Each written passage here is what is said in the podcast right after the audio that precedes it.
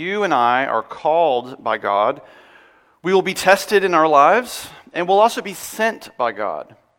Now, you'll see this uh, paradigm, if you will, show up throughout the Bible called, tested, sent. The nation of Israel, they're called out of Egypt. They're called out of slavery from darkness into light. God calls them by his power and his grace. And then they're tested. They're tested in the, in the, in the wilderness for 40 years. They eat manna in the desert. Do you know what manna means in Hebrew? It means, what is this? They got this stuff from God. Like, what is this, God? So they're tested in the, in the wilderness for 40 years. And then they're sent. They're sent into the promised land. You look at Jonah in the Old Testament. Jonah was called by God go to Nineveh, preach repentance. And then, of course, Jonah doesn't want to do that, and he gets swallowed by a giant fish. That's a sign of testing, if I've ever seen one, for three days and three nights. And then he gets sent back to Nineveh. Jesus was called by his Father. Jesus was tested in the wilderness by Satan. And then Jesus would be sent. It's good to reflect on these things, our calling, how we will be tested in our faith, and how God will also send us to do ministry into the world. Now, there's really two categories of calling, though, because that's sort of a, a nebulous, general sort of statement. There's, there's one calling, which is God calling you generally simply to Himself. This is the first and primary, probably most important sense of calling, that God is simply just wants to call you home, wants to call you and draw you to Himself. Now, this is acknowledged in your baptism, as when we are baptized, it's, it's moving from darkness to light, from death to life. Whether you're baptized as a baby or an infant or, or a young adult or an adult, or if you've never been baptized, let us know. We'd love to help you with that. But it's acknowledged in that place that God calls us to Himself, that most important calling, the primary foundational calling that God does for all people if they will listen, that He is calling them to Himself. And then, of course, we'll be tested in this life, we'll be tempted, and then God will also send us. He'll send you to do ministry in the world. He'll, he'll send you to maybe lead on a leadership team or, or develop a ministry or, or do this or do that. That whatever God calls you to do. People have asked me over the years, how do I know if I should start a ministry? Now, that's kind of the wrong question because you and I don't start ministry. God does it. God lays it on your heart. God does the calling. You'll know. It's like falling in love. You just know. You know when it happens. So God will be the one that will call you to leadership, will send you, the Spirit will send you to do work in the world. Now, for people in the clergy type, the pastor type, that is a special, unique calling. It's, it's not any better or worse than anybody else, it's just different. It's a different sense of calling. Um, people seem to think that pastors have just always been pastors, that we were just sort of born under the altar of the church and we came out with a guitar around our neck and we just were serving communion from a young age or something. You know, like, no, no, we're just people. We're people that God has called to do a certain type of ministry, but it's not better. Actually, if anything, we as clergy should be serving y'all to do uh, ministry in the world, to be equipping you, to, be, to know that you are the saints that God has called and sending into the world to do ministry. But clergy do have a specific type of calling. And when I was a, a younger man, and I was a camp director at a camp called Camp Carrollwood in Lenoir, if you've ever heard of that. It's an old Methodist camp. Now it's shut down. But I was praying with someone one night, another youth leader, an adult, and we finished the prayer, and he looked at me very easily and he said, You need to go into ministry. And I said, Okay. And I enrolled in a seminary and I started doing that. And then when I became a youth minister, and I worked with these two elders at a Methodist church, and they scheduled a, a meeting with me, and they said, You need to go be ordained in the United Methodist Church. And I said, Okay, sure. It was very easy for me to see that it was God doing it. God does the calling, God does the sending, and He helps us in the testing. And so there was the, the call, and then when you want to be ordained to the United Methodist Church, they have a thing called the Board of Ordained Ministry that helps you refine, define your call, to articulate it, to understand it better. You write a lot of papers, you do a lot of projects, there's a lot of steps to it. I won't go into detail here. And then you'd go before the board, other clergy and lay people, and they you essentially do oral examinations where you have to answer, you know, and even though they're very affirming and very encouraging, I was as nervous as a cat in a rocking chair factory. I mean, I was just really nervous. It was a sense of testing in a loving way because you're sitting around at a table and they'll look at you and say, Talk to me about the Trinity. And then you have to give the right answer, you know, or something. What would you do? How would you apply the Wesleyan quadrilateral if your dog wanted to get baptized? Not that, that was not, it was not a real question, by the way. But these sort of scenarios, and you have to do this. And I was like, nah. And then you're sent. They lay hands on you in this beautiful moment where a bishop, bishops and your, your mentors will come and, and people will stand and, and raise a hand of affirmation. It's just beautiful. It's maybe my favorite time of annual conferences when people be are ordained and sent by the Spirit to do ministry. Called, tested, and were sent. Now, in the time of Lent, this is actually a very, Lent should be a season of renewal. And it's, it's good to reflect on these three words in Lent because it's God that does the calling, it's God that helps us in the testing. And it's the Spirit that sends us out into the world to do ministry. God loves us enough not just to forgive us and call us to Himself as the children of God, which He does, that's our first and primary calling, but then He believes in us, in us enough to send us into the world. So, as we see these words in Mark chapter 1, Jesus is called by His Father, He is tested, and He's sent. In those, it's Mark chapter 1, starting in verse 9. In those days, Jesus came from Nazareth of Galilee and was baptized by John in the Jordan. And just as he was coming up out of the water, he saw the heavens torn apart and the Spirit descending like a dove on him. And a voice came from heaven You are my Son, the beloved. With you I am well pleased. And the Spirit drove him out into the wilderness. He was in the wilderness 40 days, tempted by Satan. And he was with the wild beasts, and the angels waited on him. Now, after John was arrested, Jesus came to Galilee, proclaiming the good news of God and saying, The time is fulfilled, and the kingdom of God has come near. Repent and believe in the good news. So, the first thing of calling, I remember my freshman year of college, UNC Asheville, class of 2001. Any, any alumni in the room? You go to UNC? I forgot that. You did, didn't you? Yes, all right, good for you. Um, and my freshman year of college, this is what I refer to as my BC years, my before Christ years. And I'm having a conversation with my then roommate, and we're, for some reason, talking about how other people perceive us, as you do when you're younger. You're really concerned about perceptions of friends and whatnot. And he just sort of said very honestly, he was like, Well, I think people think you're just sort of a cool, laid back guy that likes to party. And I remember hearing that and thinking, you know what, he's right. That probably is the label I have. But this was a watershed moment for me because that's not what I wanted for my life. I remember thinking, there's a serious, I have a discontent with that label. Even though it was true, I wanted more from my life and from God than that. That was a turning point for me, actually, in my heart. Not that I wanted to be more in the eyes of others, that's not the purpose, but that I realized that my identity my calling, essentially, was based on false pretense. It was really a question of who am I following? What am, who's calling me? And what call am I answering in my life? I had all the appearance of physical aliveness, but I was inside, I knew I was spiritually dead.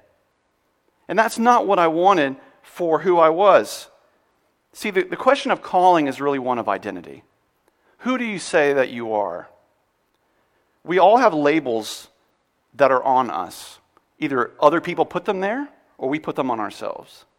But we answer the call of something or someone. We all worship something. Even if you're religious or not, we all worship something. Something you shape your life around that defines who you are. So it's not just who do you say that you are, but to whom do you belong? Now, what did Jesus, what did the Father say to Jesus as Jesus comes up out of the water of his baptism?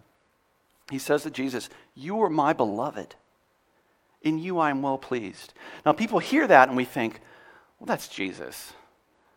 I mean, of course, the Father loves the Son. He would say to Jesus, You're my beloved. But do you believe that God loves you as much as he loves the Son? This is a very important question. Do you believe that when God looks at you, that he says, I, you are my beloved, and you I'm well pleased? See, it's one thing to receive a gift, it's another thing to ditch the modesty and open it. A lot of times in our lives, we take things, we believe lies. Things like, well, I'll never be good enough. Uh, or that sounds too good to be true. I'm just a sinner, I'm not a saint. Of course, God would love his son more than me. I remember a few years ago, I was having lunch at a restaurant in Winston-Salem. And there was a young mother sitting near me, and she had a little girl in a high chair. And she, this young mother was struggling, as young parents tend to do. The little girl is crying and raising a scene and, and trying to feed her daughter. And the, the young mom is frustrated. She looks exhausted. And I remember she looked at the little girl and she said, You're rotten. You're rotten. And I, I was sitting there eating my lunch and it hurt my heart when I heard that. Because on some level, that little girl was being imprinted with that label. She was hearing that she's nothing. Now, granted, the mom frustrated. I'm not judging her, but I'm saying our words create worlds. And our words can create callings um, upon people's lives. And maybe some of us have been hearing our whole lives, you're rotten. You don't deserve to be loved by God like that. See, we, we've been told these lies, and the worst part is that we're going to hear them. That's not the problem. The problem is that we begin to believe them. And that begins to shape and define our identity, and it shapes and defines our calling and who we think that we are, and by which we, we grow around our lives. In Brennan Manning's book, Abba's Child, one of the few books that actually brought me to tears, he said, In my experience, self hatred is the dominant malaise that cripples Christians and stifles their growth in the Holy Spirit. Self hatred, our sense of identity and calling, is something other than what God says that you are. Yes, it is too good to be true that God looks at you and me, He says, You are my beloved. But it's true. It's this extravagant love of God. So, do you believe that you are God's beloved? Your answer to that question is the core of your calling, is the core of your identity as a child of God. Because you and I, we are not what we do, we are not what we have. Our identity and calling is not what other people say about you. Your identity and calling is that you are God's beloved son or daughter. That is your only true identity. That is what will live on after this life is over. That is your highest and best calling. The early church would write about this and would, in the way that they could back then, just sort of, it was blowing their minds about this love of, of God. 1 John chapter 3, the Apostle John says, See what great love the Father has lavished on us that we should be called children of God, and that is what we are. It's astounding to Him, and it should be astounding to us. God looks in you, at you and me and says, You are my beloved. I don't just love you enough to call you to myself. I love you enough to then make you a priest, a minister with a high and holy calling. First Peter would say that you are all saints in the Lord, the priesthood of all believers. We're called through our baptism. God calls us to Himself. We've been called from death to life. And it's important to reflect on our belovedness, especially during Lent, our belovedness that God has for us. It's good to know that basic, most important calling because when the testing comes, we need that foundation to build our lives on. And Jesus was tested. Look again at these verses from Mark 1. And the Spirit drove him out into the wilderness. He was in the wilderness 40 days, tempted by Satan. He was with the wild beasts, and the angels waited on him. Uh, now, Matthew chapter 4 goes into much greater detail about Jesus' testing. The Greek word here is actually better translated as testing and not temptation. Jesus was tested. Seriously, he's in the wilderness, he's hungry, he's thirsty. There's wild beasts They've, archaeologists have found evidence of lions that lived in that area back then. Isn't that interesting? Uh, of course, there were bears. I mean, serious, serious testing was going on. So, not just the physical testing, but spiritually, Jesus is being tested. And because if you and I are, will be tested in our lives, we can know if, that if the testing is really real from the evil one, it will always be deceptive. Always. It'll sound good, but it'll be deceptive. It's not always obvious. It's, it's, Satan's not this sort of caricature like, a, like we grew up with cartoons as kids, like Looney Tunes. He doesn't come that directly, sort of saying, Hi, I'm Satan. I'd like to ruin your life today. No, it's not quite that obvious. He always works in the shadows. He always takes something that sounds good and twists it to lure us away from God. Satan and his demons only tempt those or test those from whom they have something to gain. That's, they only do that. At the heart of his, Satan's testing of Jesus, and of course of us, at the heart of his testing is this there are promises to, to rise and not to fall. Every time. There are promises for more than you think it's going to be, but it's always a lie. For example, in the book of Genesis, when the tempter, the serpent, tests or tempts Adam and Eve, he says, he doesn't say, Do you wish to be as the devil? No. He says, Do you wish to be as God? Well, if you do, he follows up with Adam and Eve. If you do want to be like God, just eat of the fruit. There's always an if statement with Satan. And you see it here with Jesus. If you really are the Son of God, take those stones and turn them into bread. Jump off that mountain, see if you die. If you really are the Son of God. See, Satan uses if statements to imply that maybe it's not as free as you thought it was going to be. In 2005, my wife and I were preparing to get married, and me being a young husband wanting to provide and take care of all housing and things of that nature, I didn't have any equity. I didn't have a lot of money, and, but I knew we needed a place to live. So I was trying to get a loan for a new home. And so I got in touch with some mortgage lender in Charlotte, and he had this fantastic deal for me to take him up on. He said, You won't have to make any payments for a little bit. they'll be really low payments. It's going to be just fine. So I passed it on to my father in law, who's an accountant, very wise business person. I said, what, what do you think about this? Because I knew absolutely nothing about mortgages. They don't teach you any of this stuff when you're in college. He said, I think they're sprinkling fairy dust on this thing. I'd stay away. And I did. And turns out it was a uh, interest only loan with, adjust- with an adjustable rate that was going to adjust quite high in about two years. And as we saw in 2008, a lot of people did sign up for those loans.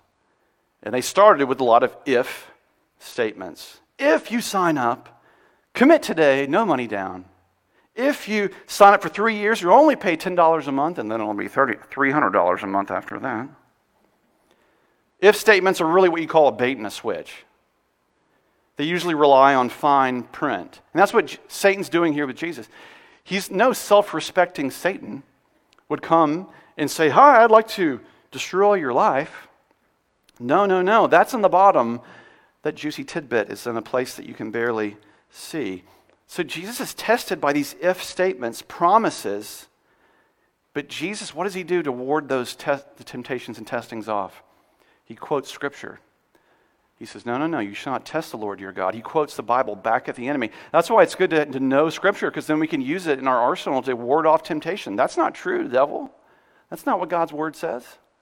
This is what it says Get away. You're always a liar. So Jesus was tested, but he didn't break.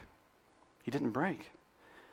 When my son was younger, like a lot of little boys, he was really into trains, like obsessed with trains.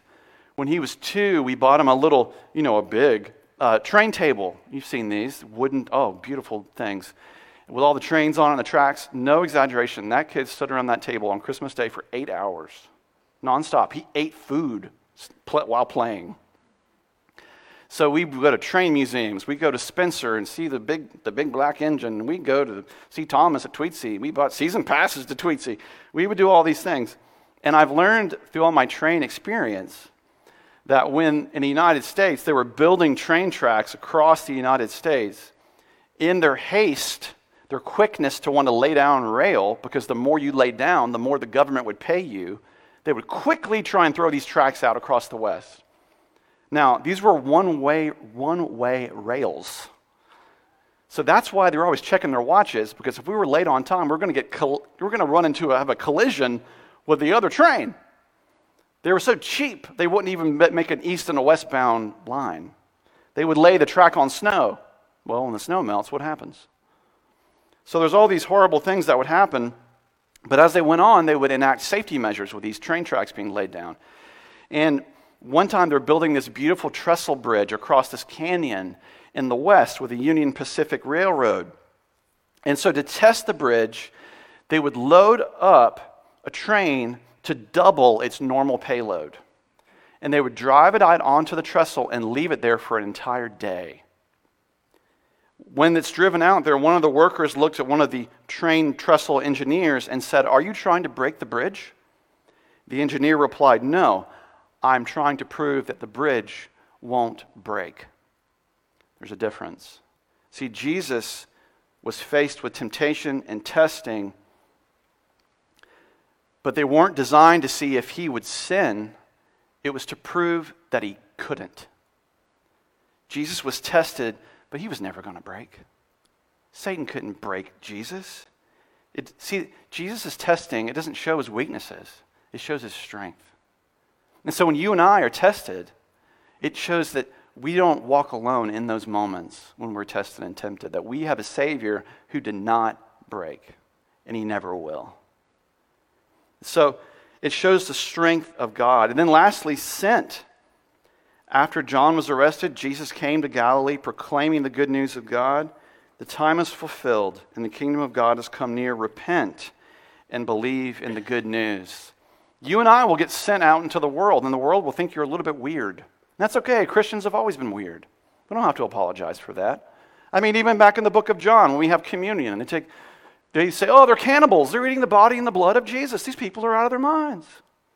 There's always something about it that's going to be a little bit screwy to people that don't understand it, and that's okay. I've had many experiences in my life where other people have looked at me like I have two heads, like they have no clue like, I went to a Wake Forest basketball game a few years ago, and I ran into a high school friend of mine. I literally have not seen him for 20 years. But we're friends on Facebook, so we have this sort of rough idea of where we are in our lives. And so I've not talked to this guy for a long time. And it was in passing. He walks by, and I was like, oh, hey, hey, how are you? And he looked at me and he said, Are you a minister now? And I said, Yeah. And he, all he said was, I could see his gears turning. He looked at me and he just went, huh. And he walked off. True story. We're going to get sent out in the world, and people are going to look at us like, okay. And that's all right. Because we're not, I'm not following your perception of what's cool or uncool. We're here, we're being sent out into the world to be a witness. And maybe in that moment, for this guy I saw, that was a witness moment for him. Of going, man, whatever happened to Clark? Maybe that could happen to me. See, because even when I was a young man, I would see other Christians that I knew, I would look at them and think, I want what they have. How do I get that? And then you realize it's free, it's grace. It's available to anybody to take it at any time. This free life of God, this free new life in Christ that we can have. But we are called, we are tested, and we're sent. And what was Jesus sent with? He's sent with a message. And it's a very simple message. It's the message the prophets have always proclaimed in the Old Testament which is repent. Repent and believe. Why do they always preach this? repent and believe in the good news. I believe one reason is because God knows that's the message we need to hear. It's the healing balm for our souls. We need to repent, especially during Lent, because God knows that we're prone to wander, prone to leave the God I love. We're prone to believe these if statements of the tempter and think that they're true. And repent simply means just to turn around. It doesn't mean to beat yourself up, to feel horrible about yourself. That's not what God wants. God loves you.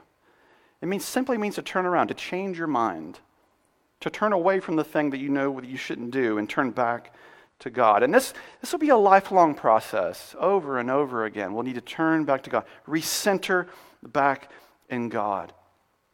And then we're being sent with a message of good news. Good news. Not one of accusation, not one of judgment. God is not against you, God is for you. God's always been for you. So I think it's really good on the first Sunday of Lent to take a few moments and just reflect on how God has called you. Maybe if you can remember your baptism, remember the faces of the people who, who loved you. I remember my Sunday school teachers when I was a kid. All these ways that God was calling you to Himself. Maybe these little holy moments that seemed innocuous at the time, but the Holy Spirit used them to plant seeds in your life, to remind you of God saying, You're my beloved. Nothing's ever going to change that. So let's take a few moments and pray. Just reflect on how God has called you throughout your life.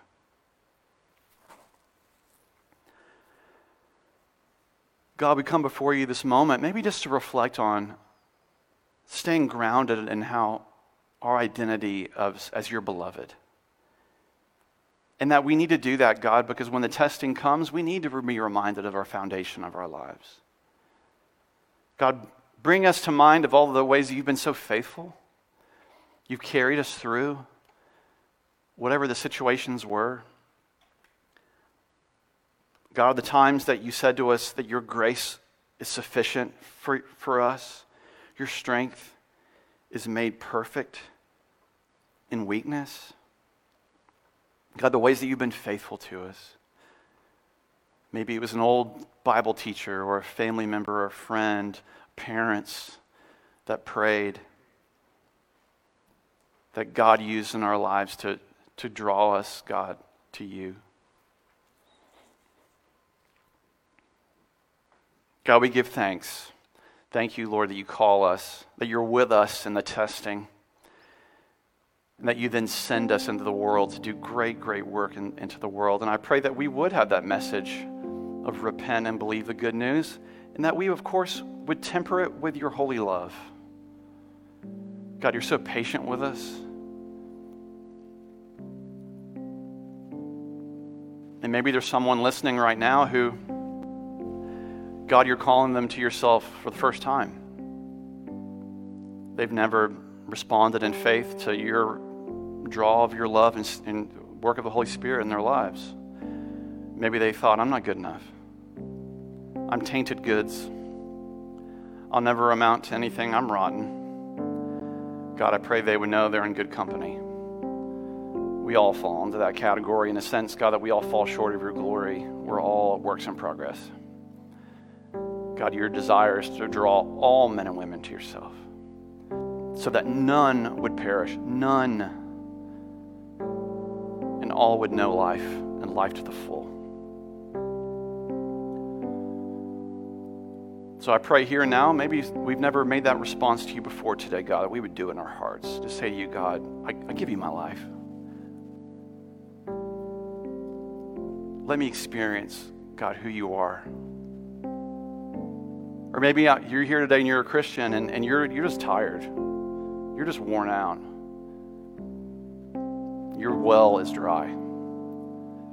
Spirit of God, fill the souls here that need that. Bring your healing touch upon their lives. That they would see, God, it is, you are better than we can imagine. It is too good to be true. Actually, it is true.